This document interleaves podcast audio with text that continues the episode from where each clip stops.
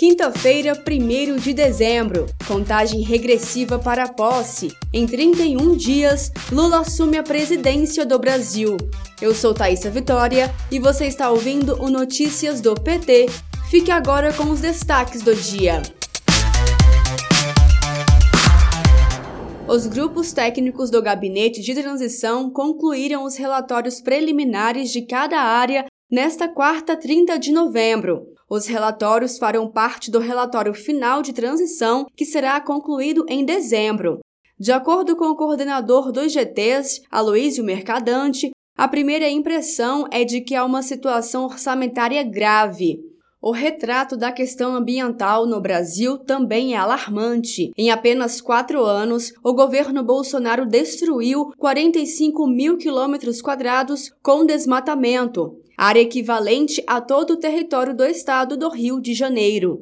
A ex-ministra do Meio Ambiente, Marina Silva, ressalta a necessidade de políticas efetivas e uma agenda de desenvolvimento sustentável para reverter este cenário. Marina integra o G T de Meio Ambiente na transição do governo Lula. Se não dermos conta de reduzir desmatamento, se não dermos conta de reduzir a taxa de perda de biodiversidade, se não dermos conta de criar novos instrumentos para que a gente possa, né, mostrar que é possível fazer mais do que dizer, a gente não vai ter conseguido nada. O que nós estamos dizendo aqui é que nós temos muita vontade de cumprir com a meta de desmatamento zero até dois mil e trinta. Bioeconomia é fundamental, turismo sustentável é fundamental, consolidação das áreas já abertas é fundamental. Nós temos três pilares. Um, fortalecimento da democracia.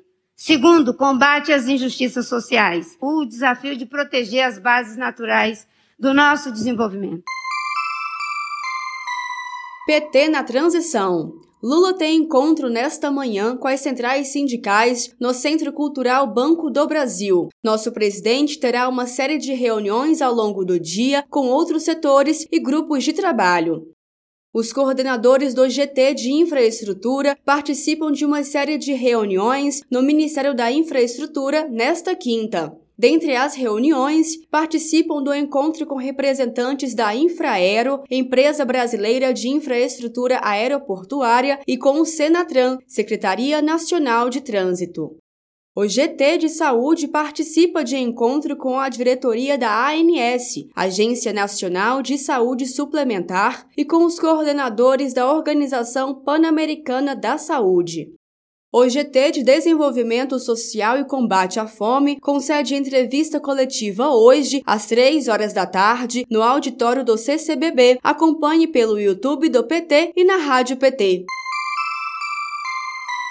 Relatório do T C U, Tribunal de Contas da União, aponta aumento significativo de armas de fogo em circulação e falta de confiabilidade nos sistemas de controle. Segundo a auditoria, em dois anos, mais de quinhentas mil armas adquiridas legalmente entraram em circulação. Os decretos de Bolsonaro facilitaram as compras. As mais de quarenta publicações ocorreram na calada da noite em edições noturnas do Diário Oficial. Durante campanha eleitoral, Lula enfatizou que em seu governo não haverá decreto de armas, e sim decreto de livros.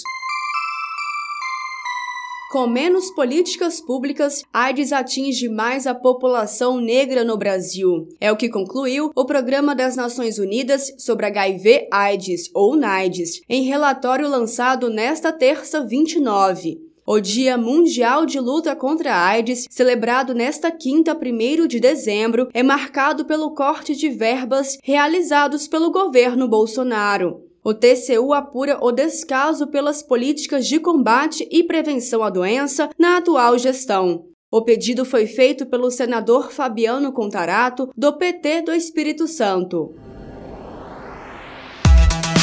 Este foi o Notícias do P T. Ele é diário e está disponível na sua plataforma de áudio preferida. Siga o podcast para receber uma notificação toda vez que sair um novo episódio. Se você gostou, deixe cinco estrelas na avaliação e compartilhe. Você encontra mais notícias como estas no portal do P T, em p t ponto org ponto b r. Muito obrigada pela sua companhia. Até amanhã!